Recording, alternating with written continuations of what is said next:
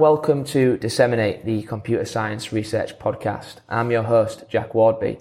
I'm delighted to say I'm joined today by George Theodorakis, who will be talking about his VLDB 22 paper, Scabbard, Single Node Fault Tolerant Stream Processing.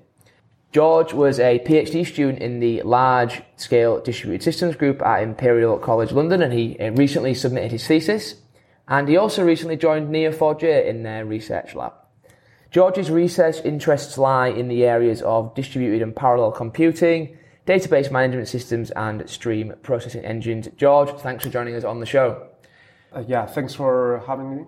It's interesting to, to discuss about our latest work on stream processing. Brilliant, let's dive straight in then. Yeah. Um, can you start off by explaining to the listeners what stream processing is and what its common use cases are? All right, cool. So in the last years, we, we've seen like an explosive growth of uh, data volumes and velocity, and at the same time, we've seen the emergence of uh, kind of a new type of applications that are long running.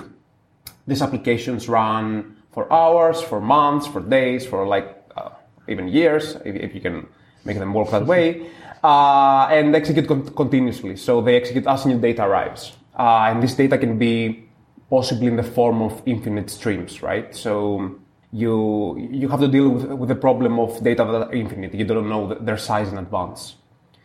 Uh, so, so pretty much this stream processing, it's, it's the processing paradigm that allows you to, to process real-time data that are infinite.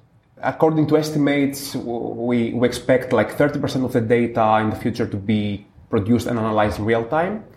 And this makes uh, stream processing a paradigm that is uh, established between transactional processing, online analytics, and reporting. Uh, so, some common applications for stream processing are high frequency trading, uh, card fraud detection, sensor monitoring. And the, the common characteristic of these applications is that apart from having to deal with very high throughput of uh, data, you also have to report in sub-second uh, latency. You have this requirement where you have to, to re- respond very fast and whenever you delay your responses, you get you have adverse effects. So, for example, in the case of health monitoring, you get you have to respond within seconds, right, in order to, to matter. Or in, in, in the case of uh, high frequency tra- trading, you you have to the significance of your results decays with, with over time. So you have to respond as fast as possible to make more profit. Awesome. So, how did you end up researching in this area? Uh, so yeah, I'm like six years ago, I was trying to find a topic uh, for my undergrad thesis, and I it happened that I worked with some people from Imperial, Imperial College London at the time. So they just had published their stream processing engine, and we want to collaborate with them. Uh, so I worked with a system they had back at the time, trying to do stream query optimization at the logical and physical level and they use Apache Calcite, which is uh, an extensible data management framework. Okay. So yeah, we, we, worked on how we parse uh, stream queries, how we optimize them, and at that time there was also this hype with Apache Flink, Spark, and Kafka. So uh, I decided it would be cool to work in the field. Also, one of the reasons that I, I chose the field was that back at the time it wasn't that mature. Right. Yeah. So there was a lot of space to experiment and try things that people haven't tried. Cool. So let's dive into the paper then. Can you tell us what is Scabbard? And am I pronouncing it right? Yeah. Yeah. So so uh, it's it's a yeah it's so, so Scabbard is like a a holster for your sword, right? Okay, Something to, right, to protect yeah. your your weapons.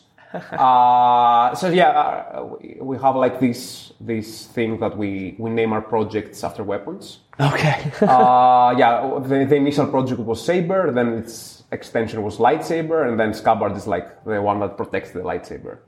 Uh, yeah. Anyway, so it, we, we we had this single node engine, this single uh, node system that uh, run efficiently on multi-core systems and we wanted to make it fault tolerant. So uh, this means by by fault, okay, a step back for the context. Fault tolerance uh, means that uh, we have to be able to handle failures because we are running our software in either local clusters or on, in, on the cloud.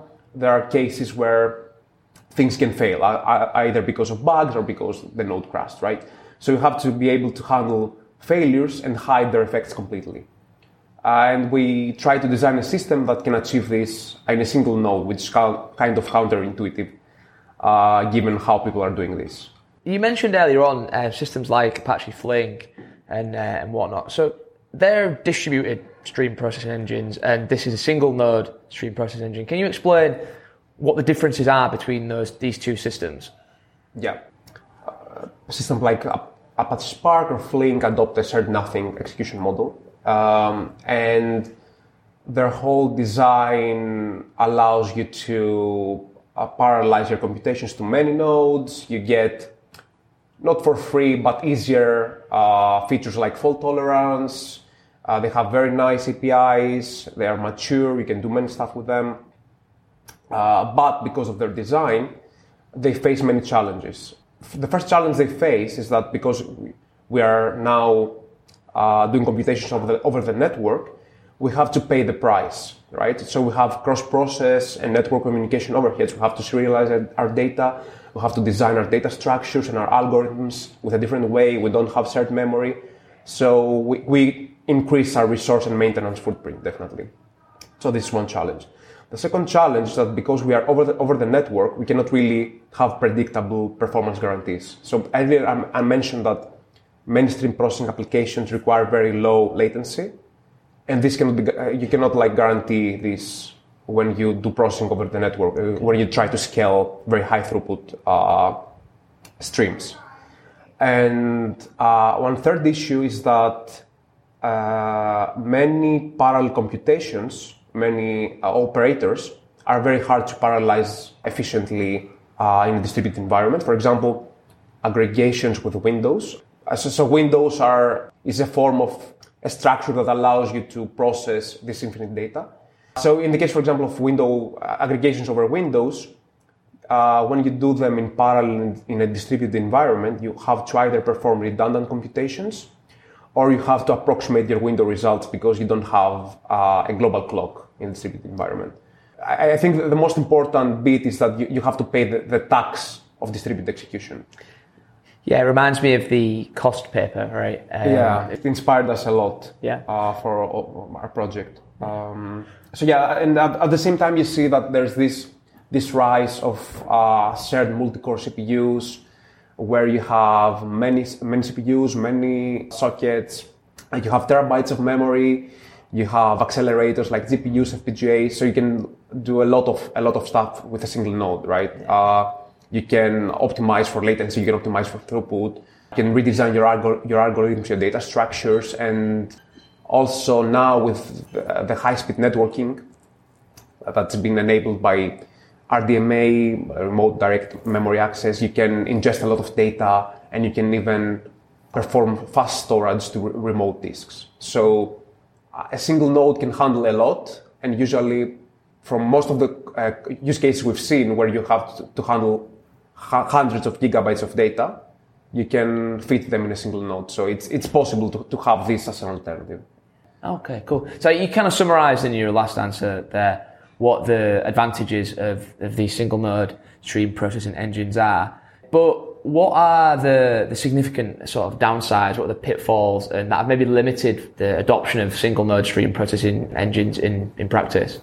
What I didn't, uh, what I forgot to mention before is that with, uh, with, sin, with single node implementations that we've seen from, mostly from academia, uh, you get usually at least an, an order of magnitude better performance in terms of throughput and latency. So this is the benefit that you get when you don't have the tax of uh, distributed execution. So, I mean, these are nice, but nobody really uses these system in, systems in practice.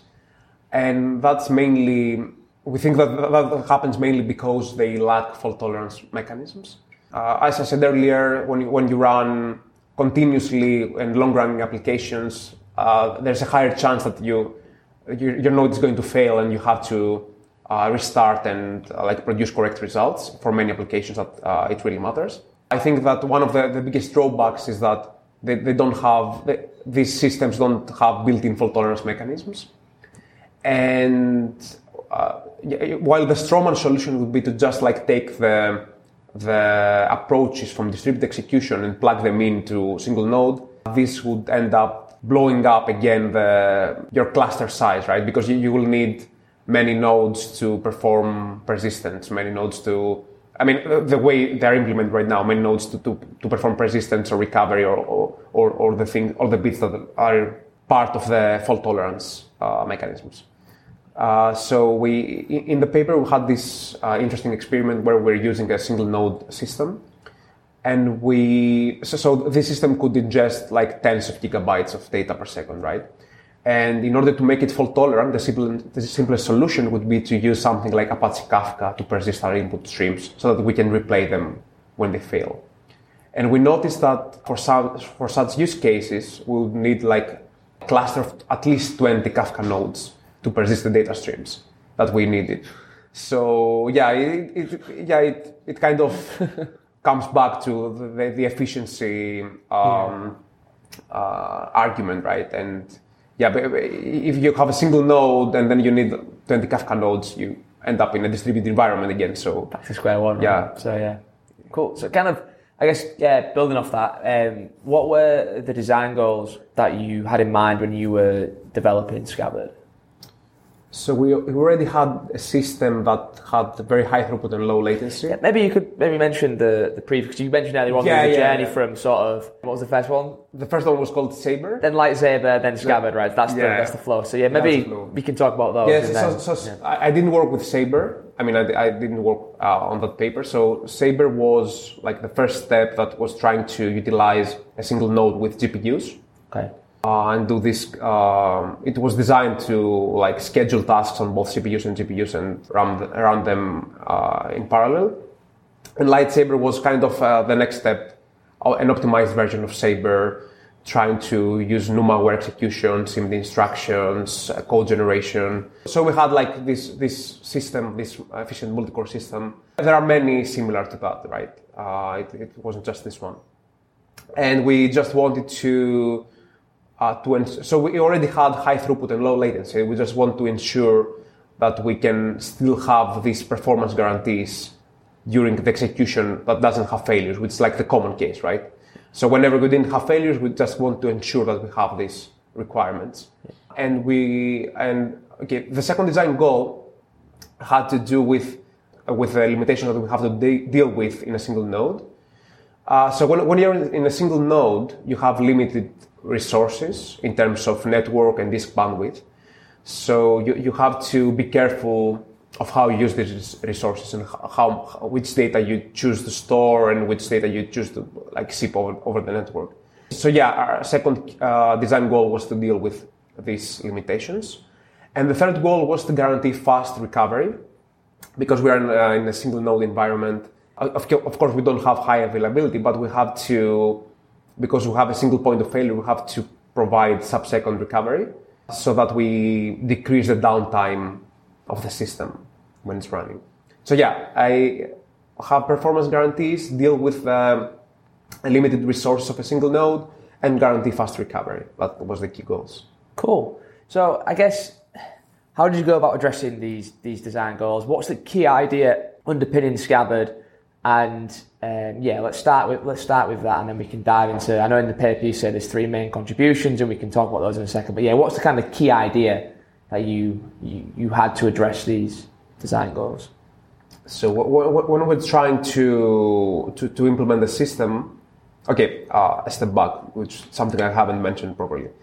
Um, when you're when you're in a streaming world, in order to achieve fault tolerance, you have to persist at least all your input streams so that you can replay them and cut um, the correct recovery state. And as an optimization, you can always checkpoint your, your operator state so that you can cut down from your input streams. Now, in our context, in a single node execution, the, you were ingesting streams in the order of gigabytes per second, and also your state would reach the same uh, magnitude, right? So you would have to persist per second tens of gigabytes, right? And this would have to happen with uh, SSD disks, simple disks that have a bandwidth lower than gigabyte probably. So like commodity disks that you can find. And you already see that there's a bottleneck there, right? You cannot like store all this data with a single SSD, right? And while you don't have this problem with distributed execution because everything is partitioned, everything uh, works fine in a single node, that was our, our key issue, right? So the idea that we try to, uh, the, the, the, main idea behind Scabbard is that you have to reduce what you store to disk in order to accelerate fault tolerance. And you have to do it in, in, a, in a matter that is, uh, that adapts to different workloads. So it has to be adaptive to different workloads so that you can get uh, the best performance possible. Cool. So let's let's go through the, the main aspects to to uh, to achieving this. And so the, the first thing you mentioned in the paper is this idea of a persistent operator graph model. Can you tell us more about that? Yeah, for, for our first contribution, we uh, wanted to come up with a model that allows us to have the right abstractions to perform persistence and fault tolerance in single node so we wanted to integrate the, the persistence with the query execution so that we perform a series of optimizations. What this mean, what this really means that we have encoding persistence as an operation in our uh, data flow graph, execution data flow, and therefore we can reorder persistence as you would reorder, for example, um, a filter or a projection, and we can apply it after uh, we have discarded data with highly selective operators. So we can, for example, uh, when we try to persist our input stream, we can persist it after we have applied filters, projections, or we have applied compression, for example. That I will discuss next. And we can also identify opportunities where we can even inject operators like projections so that we can uh, reduce what we store to disk. Yeah, we have this set of optimizations and then we have the abstractions that allow us to to efficiently persist uh, both the data streams and the operator state that I mentioned earlier that we want to persist. And we also have some abstractions that allow us to coordinate all these operations. And based on all these abstractions, like the coordination abstractions and the persistent abstractions, we built a, a protocol that allows us to provide exactly once output.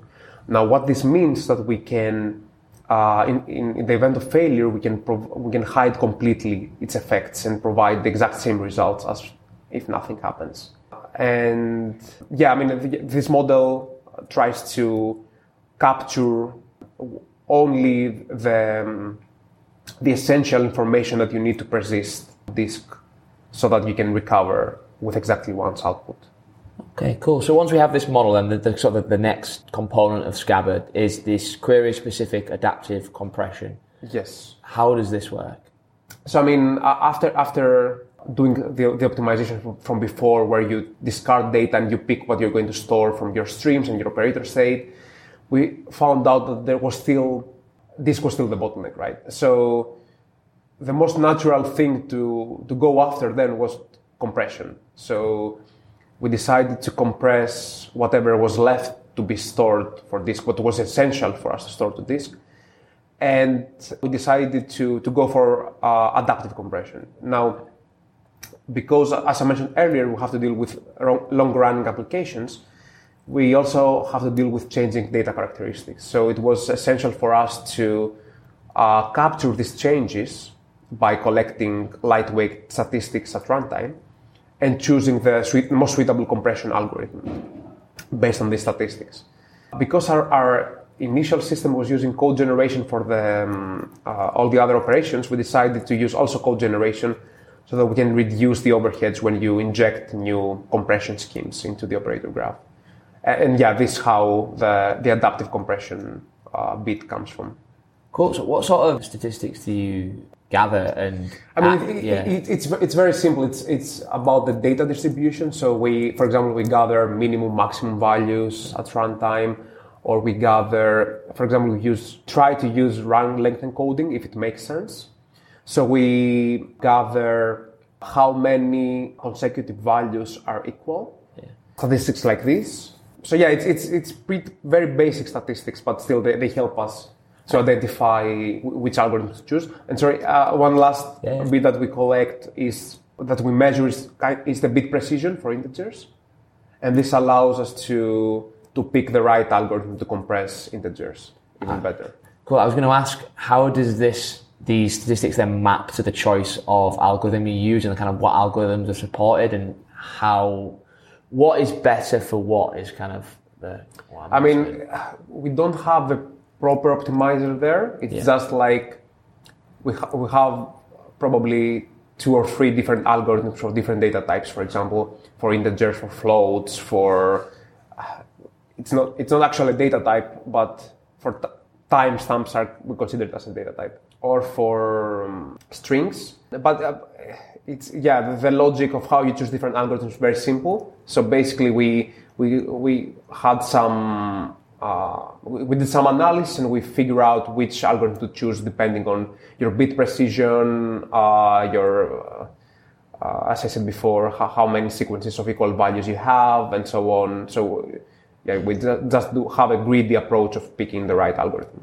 I guess it's maybe a- an area for future research. Yeah, right? yeah. yeah, Cool. And I guess the we've got the persistent operator graph model, the query specific adaptive compression, and the last thing that is a big contribution in the paper is the efficient failure recovery mechanism. So can we dig into that a little bit? I mean, And how it fits in with everything else, I guess, right? Yeah. Yes, yes. So it's the other two are kind of more uh, conceptual contributions, so high level. This is kind of more an implementation one, so uh, uh, it's kind of uh, the, the third contribution that you- have to put in your paper just to submit it, I guess, in a way. Uh, so yeah, I mean, as I said earlier, you have to recover fast, right? So we we're trying to optimize this path of recovery. And we so when when we spin the system you have to generate code for different operations for your compression for your operators and so on. And all these things take time. So we figure out that instead of like going through all the optimization phases all over again trying to generate the code we would just like we could just store the binaries and then load them so this saved us a lot of time. And we also optimized checkpoints so that we can perform them frequently without disrupting execution. And by performing frequent checkpoints, you kind of optimize for recovery. So you, you can um, recover without having to replay a lot of data. And finally, we have a garbage collection mechanism that deletes data that you don't want when you to load when you recover. So we try to minimize the amount of data overall that you load from disk and how much time it takes to spin up the system. Cool. So I guess we mentioned implementation there. So let's talk about the implementation a little bit more. So there's this there's this like path between Saber, Lightsaber, and Scabbard. How did you go about implementing Scabbard? Is it all in the same code base? How how does it all fit together? How did you go about implementing it? Okay, so we implemented Scabbard atop Lightsaber. So Lightsaber was written in C++, and we used its query execution engine, its compiler, and we extended them. For example, we extended the compiler of Lightsaber to generate additional types of tasks. So we generate tasks for persistence, for compression, for checkpointing, and we try to uh, integrate everything as a task in our system. Uh, we also I- implemented some some features regarding networking, like uh, how we do data ingestion or how we send data using RDMA just to to make it uh, faster. So a- anyway, e- everything in, in the system is a task, like from networking to persistence to compression to how you, to how you uh, execute the queries, and all these tasks are executed asynchronously. And this helps our system design because you can hide all the latencies from disk and network.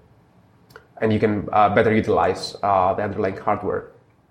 So everything is a task, everything can be executed by all the cores that we have. Every, co- every core in the system is a worker. And we also optimize for locality. So all the tasks, the workers that are closer to the data will try to execute the tasks. And only if they don't have work, they will fetch something from uh, another socket. So yeah, th- th- this was the way to integrate the, or, all our logic with uh, Lightsaber, just like to, to, to make everything a task and uh, have all the workers trying to, uh, so, uh, having all the workers pushing the, the state of the system forward. Okay, cool. So, so is it? Uh, can I use lightsaber without scabbard? Is it pluggable, or did it basically have they now forked and there are two independent systems, or can I turn it off and turn it on again, or has it been a complete, obviously refactor of the original system, so it's something different now? So um, the only thing that you have to do is that you have to set some flags Okay. in your operate- operators to make them fault tolerant Right. or to your data, data streams. And then, I mean, yeah, the, the API is not clean at all, but uh, you have to set, let's say, some flags and you, you choose either whether you, to use Lightsaber or Scabbard. Okay. So did did if uh, it- did Scab, Scabbard pre sorry yeah lightsaber pre Scabbard did as adding that code in if if I turn off the flags is there any overhead there by since the reef since you've added Scabbard in or if, if am I basically getting uh, lightsaber as a baseline and then I'm just kind of losing a bit of pop performance by adding Scabbard on. So, uh, yeah, definitely I haven't engineered the code that well, but uh, No, don't it- say that. it- It's br- brilliantly engineered, I'm sure. it, it uh, so yeah, it just uh, if, if you don't set the flags, just you just like follow the lightsaber, let's say code Okay. path, and that's it. You don't have any. Okay, so you get, you get it like as it was. Okay, that's fine.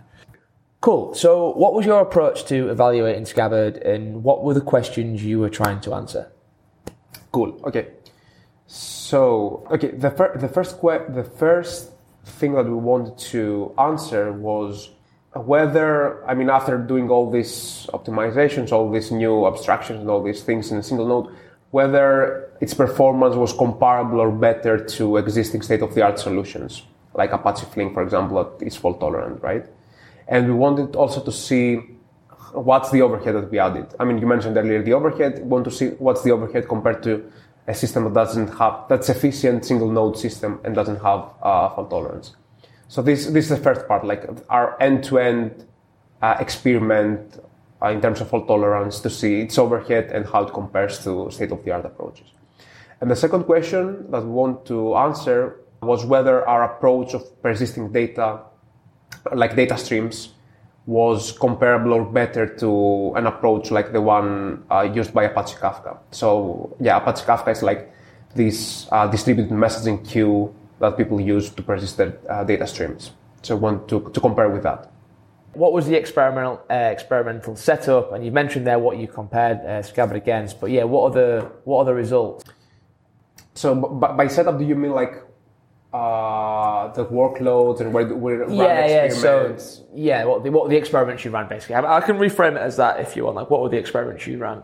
Okay, uh, so um, I mean, in, in stream processing, you don't have a benchmark to use It's like not a TPC-C for benchmark, for TPC-H or. Yeah, TPC-C or whatever. So people just like make up their own benchmarks, or they use some some that are not really good. So um, yeah, we, we just like went with ten different queries that capture different operations like filters, joins, uh, aggregations, windows, and so on. And uh, we, we in the paper we have we have results from both our local cl- cluster where we run experiments with RDMA, and also from uh, AWS where we run experiments using uh, EBS for remote storage, because we also want to verify that it works with remote storage in case that you have a failure and you have to start up in a different node. Uh, so yeah, we just hijacked uh, AWS uh, hardware there. So um, yeah, I mean, for, for the first question, for the end-to-end experiments, used Apache Flink, which is state of the art, but it, it's a distributed uh, Java-based system.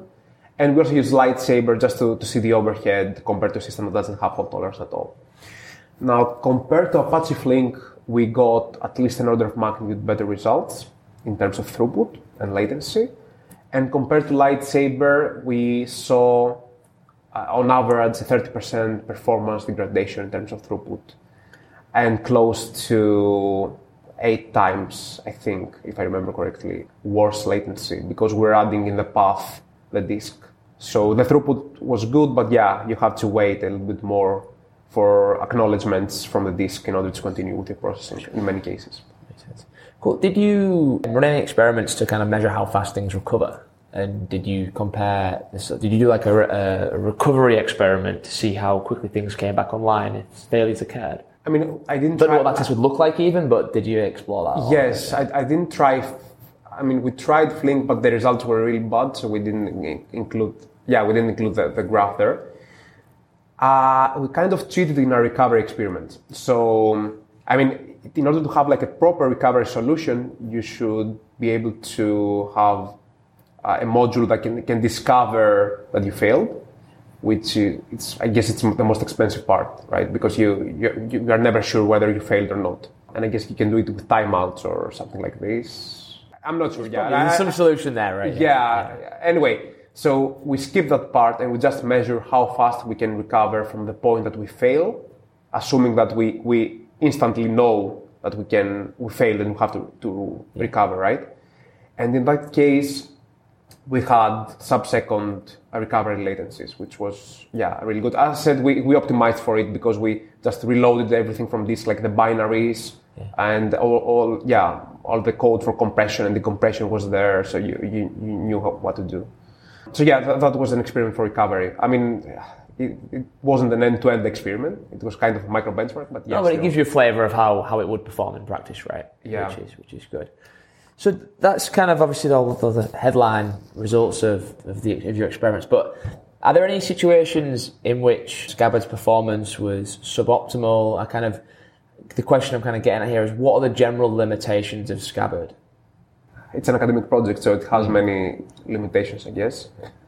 So first, in our in our uh, exactly once protocol, we assume that the sink, so the sink is the, the receiver of the results, the sink participates in the, the protocol.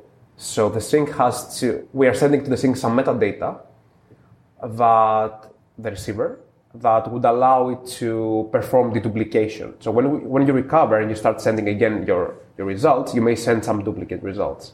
And in our protocol, the receiver is responsible for dropping these results, which is a big assumption because you may not be able to, to handle this logic. Mm. So if it couldn't handle, handle this logic, then we would have to end up with something like distributed transactions. And then we go back to distributed execution again, and yeah, uh, it's yeah the same, the same issues. But maybe you can, so, so, maybe a way you could do it is that you, you could offer it as a service, and you could have probably main, many Scabbard nodes for many users and handle it, handle distributed transactions in, a, in such an environment where you, you wouldn't have like the overhead of a single node having to deal with tr- transactions. The second limitation is that we we cannot deal with non-deterministic operators. So imagine that you have an operator, for example, that does and ac- accesses some external database. Yeah, we, we cannot definitely handle this because in such case you will have to track down some additional metadata and replay and when, when you do a replay, when you restart, you have to be sure that you uh, everything happens again as it happened earlier. So you have to track your history and track more metadata there. Uh, so yeah, that, that would be an extension. And we also cannot handle out of order data. So um, what this means, okay, so we assume that everything comes in order. So everything is, you, you, you would never find a tuple that has a, a late timestamp.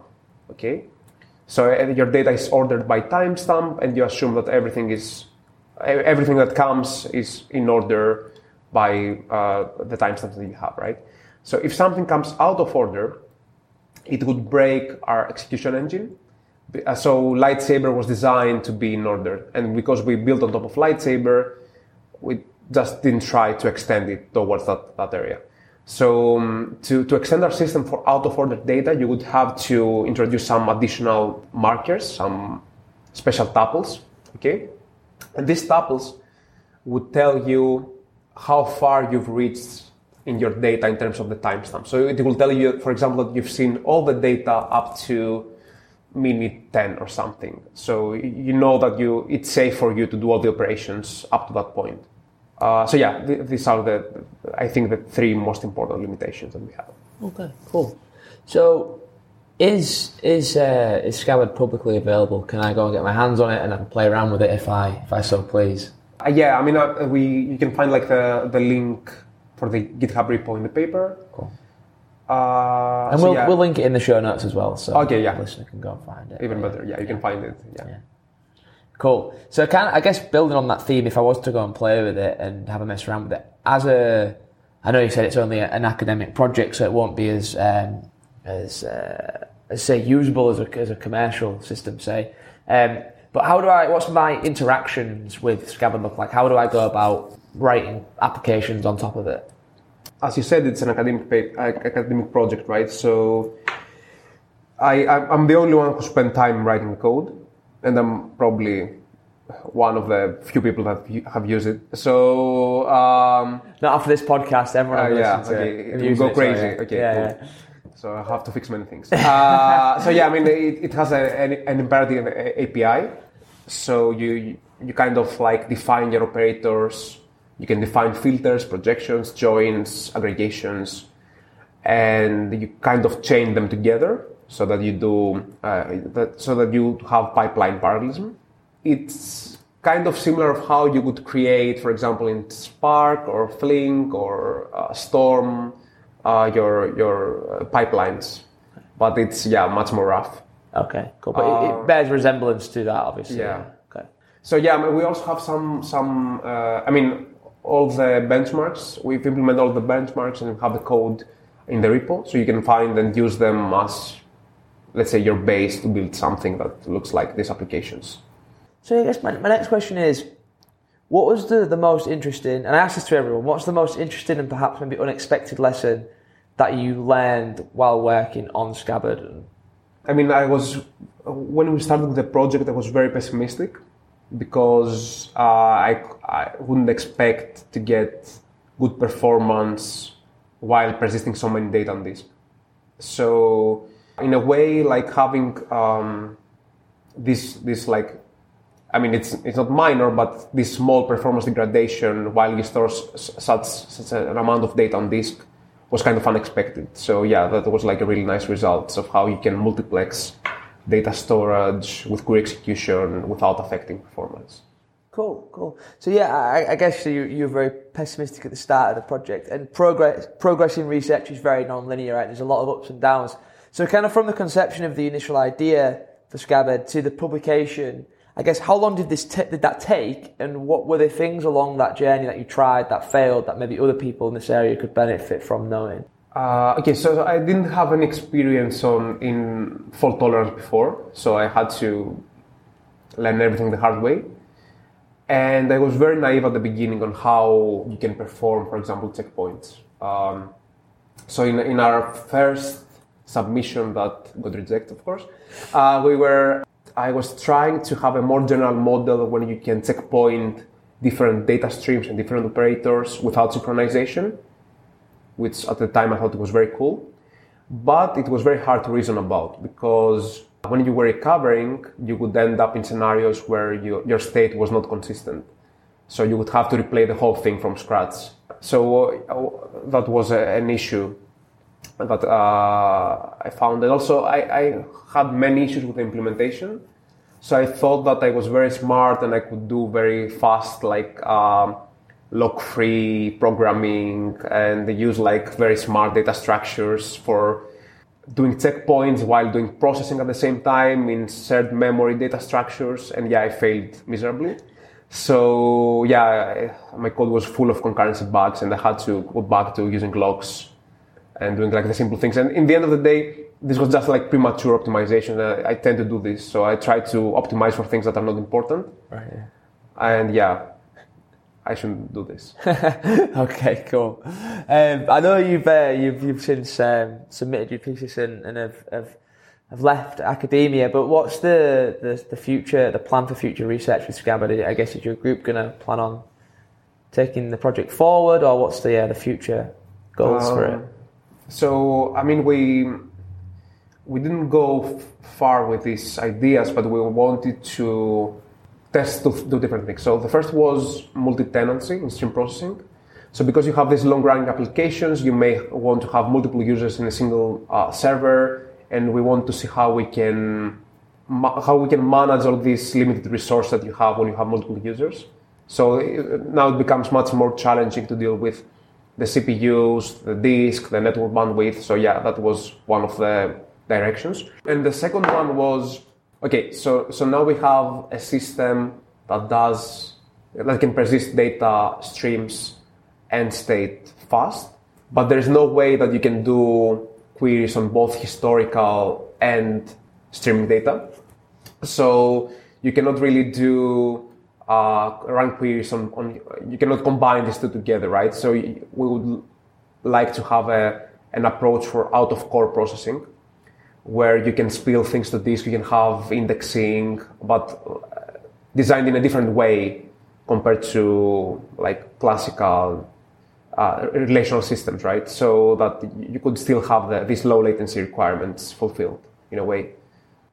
Yeah, so obviously over the course of your of your PhD, you, you worked on numerous topics. Can you maybe tell the, the listeners about your other research and things you worked on during your time? Yeah, so yeah, I mean we, we mainly focused on single node, and when we uh, before I want I, I try to go distributed my my time I did. uh, so yeah, we we started from optimizing specific operators with SIMD instructions, uh, how we can like run very efficiently uh, from a single core. Then we moved to multi-core execution with multiple sockets, and we try to bring ideas from relational database like code generation to stream processing, uh, which was really interesting. And finally, yeah, we, we try to, to make a, a, single node system at the same time fault tolerant with the assumptions from Alien. So yeah, it, it, it, we're trying to fully utilize all the resources you can find in a single node, trying to like make the most out, out of it. Cool. And I don't know if I sent you this question, so apologies if it catches you off guard. Not, but I was walking down the street the other day and thought, oh, this would be an interesting question. How did you go about during your PhD and in general, I guess even in your day job today, it's very research orientated. How do you approach idea generation and then how do you then choose what ideas to work on and select projects that are worthwhile pursuing? What's your process for that, I guess is what I'm asking. Yeah. I think I, I don't have a very good process. So um, I, I read a lot of papers and I, so as I said before, stream processing is not that mature. So usually I try to kind of not still borrow ideas, let's say, from relational database or other like processing paradigms. And I try to adapt these ideas from from the papers that I read to a, a real-time analytics uh, wor- uh, world, uh, like a streaming uh, world. And I was also so I mean I had like a lot of ideas, most of them not very smart, but I, uh, so I was also kind of lucky because I had two supervisors and I they were coming from two different worlds. So I, when I was pitching ideas to them, they also helped me helped me steer and pick what I, I was going to do. So yeah, as, as, I mentioned earlier, we I don't think we did anything. I mean, th- there was novelty, but I, I, don't think that we did something that was unexpected. So yes, as I said, we, we tried to, to implement code generation in stream processing. So I mean, it, it was interesting, but yeah, it, this was, for example, a project that came from relational databases. What do you think is the biggest challenge in stream processing today? Yeah, I think that uh, the project that I mentioned earlier about unifying stream streaming with historical data with a way that you can provide low latency results. I think this, this is one of the biggest challenges because you have to deal with novel data structures for indexing, uh, novel ways of, uh, and even protocols of how you, you buffer your data, because you, you don't have like the, um, let's say, the, the relational database, a pattern of how you, you, you do the access, right? So you, ha- you have to think of what data is going to be your hot data, your cold data, and how you evict data, for example, from your buffer manager. So yeah, I, th- I think that this unification is very a very interesting uh, problem. Cool. So uh, last question now. What's the one key thing you want the listeners to take away from this uh, this episode and your research? I found this quote in Frank McSherry's slides. It goes like this. So it says, "You can only have a second computer once you've shown you know how to use your first one." so yeah, I think that this is what we're trying to to show with uh, our projects that you have to somehow think out of the box and try to redesign systems so that you achieve resource efficiency and you, you exploit the hardware trends that you that, that uh, you can find right now. So yeah, that's it. Yes. Brilliant, and, and that's a wrap. Let's end it there. Thanks so much, George, for coming on the podcast. If the listener is interested to know more about George's work, then I'll put all the links to uh, all the relevant materials in the show notes. And we will see you next time for some more awesome computer science research.